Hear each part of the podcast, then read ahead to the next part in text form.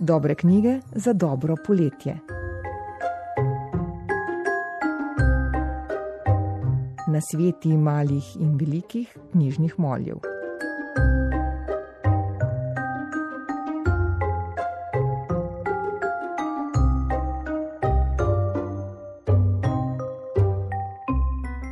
Jana Flajban, pozdravljena v oddaji, ki nosi naslov Dobre knjige za dobro poletje. Dobar dan. Najprej se bova med dve malo pogovarjali o tvojem, tvoji ljubezni do knjig, lahko rečem tako. Ja.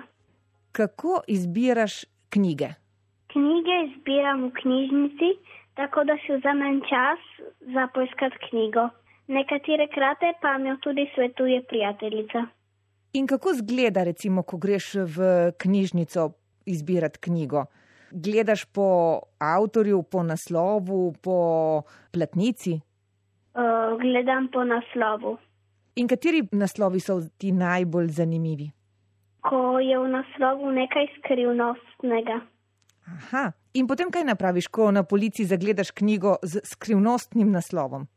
jo vzamem in uh, začnem prebirati prve stvari. In potem, če mi je knjiga všeč, jo obdržim in si jo sposodim. Če ne, pa jo spravim nazaj na polico. Ko ti je knjiga všeč, jo potem bereš kar tam v knjižnici Ja, jo berem v knjižnici. Ja. in jo potem odneseš domov in nadaljuješ. Ja. In ko prideš domov, kje najraje bereš? Oziroma, kje bereš običajno in kje bereš, ko ne želiš, da bi te kdo motil? Običajno berem ali uležena na travi, če pa mi vreme to ne dovoli, se kar usedem na kavč. Ko se hočem, da nobeden me ne vidi, se usedem blizu nekega grma. Odlično in imaš svoj mir. Ja. Kdaj pa najpogosteje bereš? Najpogosteje berem eh, zjutraj ali zvečer. Zjutraj mi zveni malo poseben odgovor. Zjutraj, preden greš v šolo? Ja. Če imam čas, ja.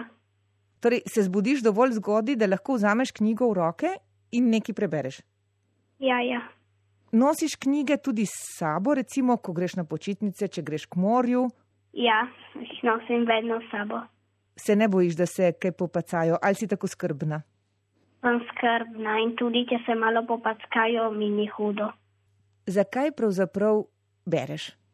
Berem za dobiti tisti lep občutek ob koncu knjige. Ko končaš Ja, in vidiš zadnjo stran.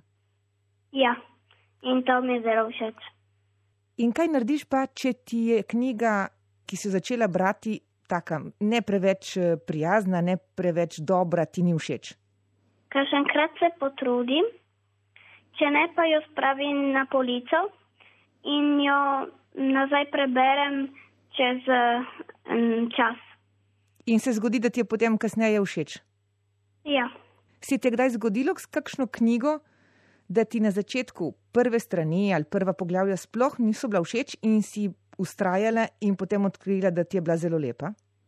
ja večkrat se mi je tako zgodilo. Torej, velja ustrajati marsikdaj.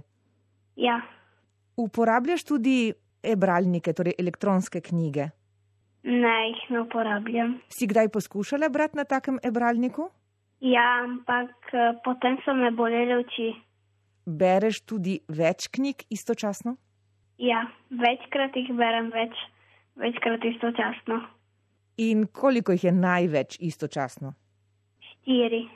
In kje jih imaš te štiri, vse skupaj na istem kupu? Ja, ponavadi ja. Nimaš ene recimo v spalnici, ene v dnevni sobi, ene v kuhinji. Ne. Katere vrste knjig imaš najraje? Najraje imam eh, detektivske ali pa pustolovske.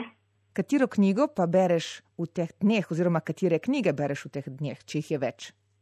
V teh dneh berem samo eno knjigo in ta je Pet prijateljev.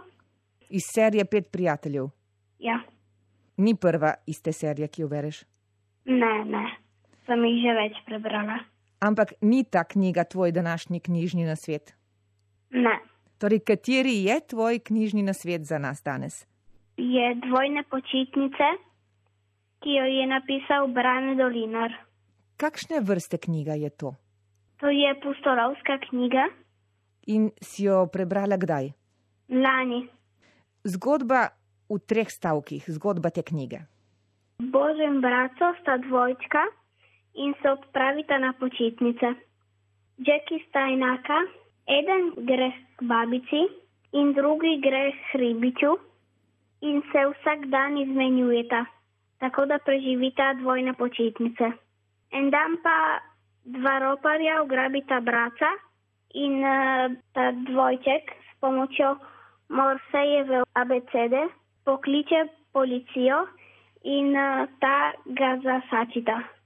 Več kot toliko ne bomo povedali, da ne razkrijemo preveč, je res? Ja. Kako si ti do te knjige prišla, To knjigo mi je svetovala mama. ki jo je tudi sama prebrala? Ja. Si jo takoj na začetku vzljubila, ko si jo začela brati, ali je bila ta taka knjiga kot tiste, ki rabijo nekaj potrpljenja na začetku?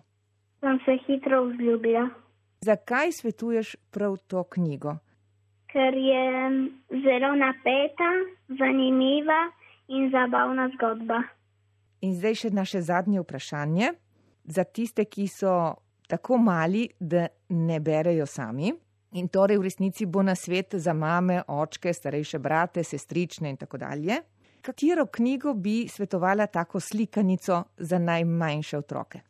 Svetovala bi slikanico Ne ližite knjige. E, In o čem govori taka knjiga z zanimivim naslovom? E, Govori o mikrobih, ki se spoznajo in nekateri živijo v papirju, nekateri v majicah in drugi v marsičemu. Jana Flajban, hvala lepa za vse, kar si nam povedala, za tvojo pripoved o branju in eh, hvala za knjižni nasvet. Prosim. Lepe počitnice, veliko Hvala. knjig, naj bo s tabo to poletje. Hvala. Nasvidenje. Nasvidenje.